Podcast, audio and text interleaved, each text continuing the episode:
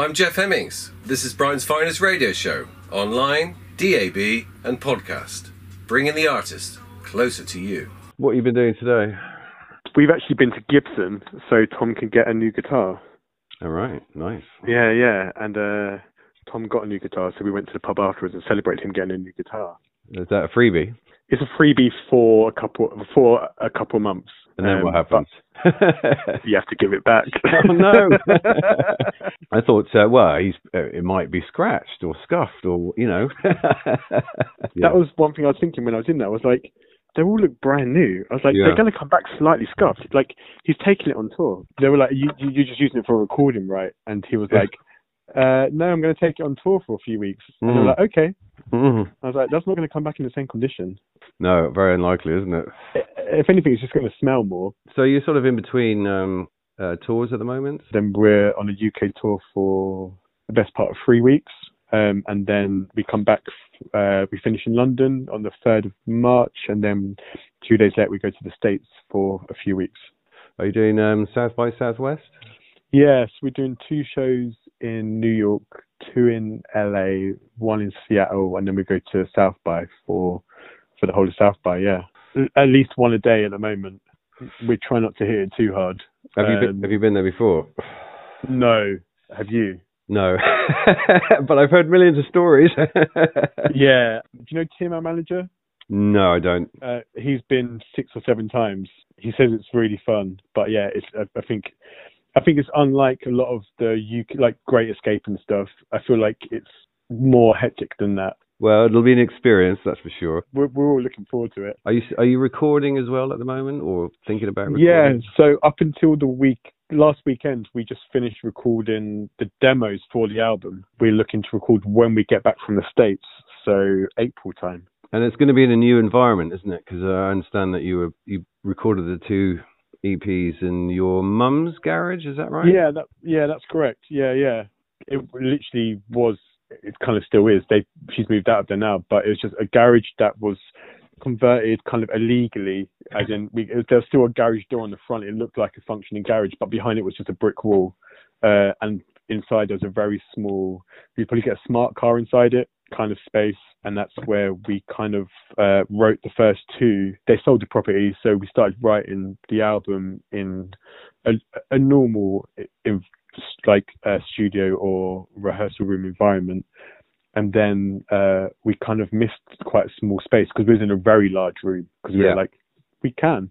And then after a few weeks we decided to make it uh decide to go smaller. We uh downsized our rehearsal room and then where we've been writing as well is very small as well. Uh so where we've been recording is very small. Uh and i think it suits us very well. Kind of connecting with the other musicians but also kind of it makes everything more if you don't need to play it, don't play it because you're just making too much noise for such a small room. We told him that we we wanted to record some demos, and we did. A, we, it took us about three hours. We just set everything up and just recorded, and we were going to do five tracks. We had the an, an idea uh, which we added on. It was like we we were here, and it's still quite early in the day, so we did a track which became Magic Megan, and the whole EP was kind of very the recording was very because we thought it was going to be demos. It's very like a snapshot of where those songs were at the time. And Florence, the vocalist, she, uh, she had never recorded before. Uh, it's all very kind of fresh and new. And we kind of then kept that going on the second one. We we recorded with the same guy again, and we're now in a weird phase on the on the album where we've kind of done that again with the demos. We kind of tried to keep it quite snapshot of where those songs were at the time, to the point where we're like, maybe we can just release these demos because they sound good enough. Yeah. Uh, and we've we've definitely released demos in the past.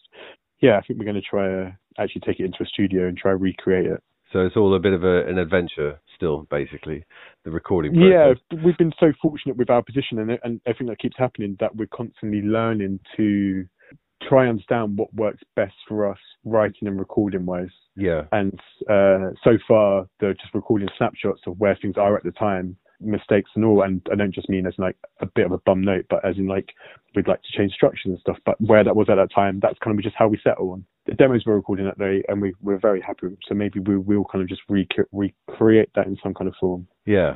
it was quite weird though some of the demos we'd kind of written maybe three months ago just on a random practice So before you hooked up with her, you were basically trying to jamming and uh, finding your feet, as it were. There was never a plan for it to be a band. Myself and Nick, the drummer, had been in a band called La Shark for a few years, and we'd done various playing bass and drums for people for a good, like, I guess now 12 years. And we were very close friends as well. But Nick goes out with a girl called Alice, who's a twin, and the other twin, Elizabeth, she goes out with Tom, the guitarist. Right. Um, so we all hang out together a lot, and we kind of have spoken quite a lot about playing on different projects or ideas that each other had. And then one day we kind of just decided to just jam, and we kind of carried on jamming, mainly because my mum kept feeding us. So yeah.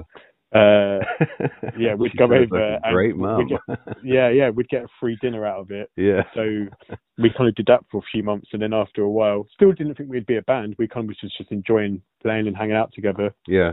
We were like, maybe we tried some vocals ourselves. It sounded horrendous. Started to think about who could do vocals on top. And even then, when Flo did get involved, we only ever thought that we would do a cassette just for ourselves. So it's been a it's been a kind of like a pleasant surprise how it's all turned out.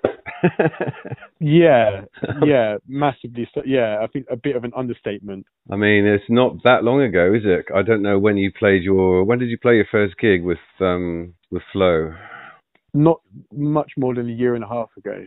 You And that was her first ever gig, like uh, to the point where in sound check, when the sound engineer was like, "Can you test your vocal?" She just turned around to me and was like, "What do I do?" And I was Yeah. like, "Just just speak into the mic." And she was like, "Okay."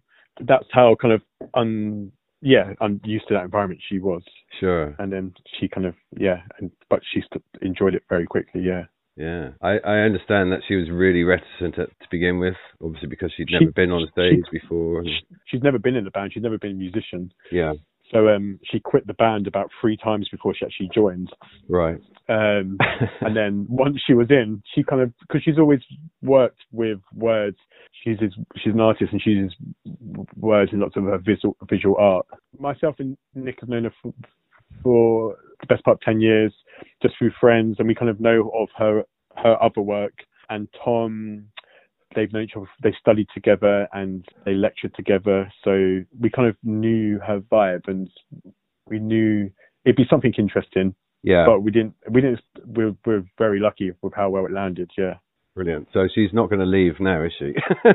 hope fucking not no so how does a how does a typical dry cleaning song come about then? Is it uh, the music first, the words after, or do you sometimes jam it all together? So we do a lot of we record everything and good or bad we record everything. Uh, while we're jamming she will have multiple pieces of paper with lots of sketches of sentences and words and she'll kind of work her way through it. And then the next few days after that jam we will listen to it and we will kind of highlight moments that we like. And then Flo's kind of constantly writing over that and then we'll come back maybe a week later and kind of put some parts together or talk about the dynamics of the song and Flo will just be playing on top of it the whole time. As far as I understand, that her words are a collection of sort of snapshots and conversations and things that she's picked up from a variety of sources.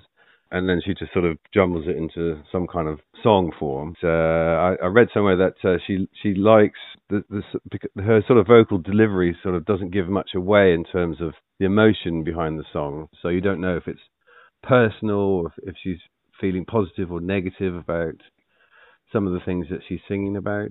Does that make sense? And um, Yeah, I agree. It's also hard for me to judge. And so, yeah, a lot of times it kind of only happens once we actually record that actually get to really digest the lyrics.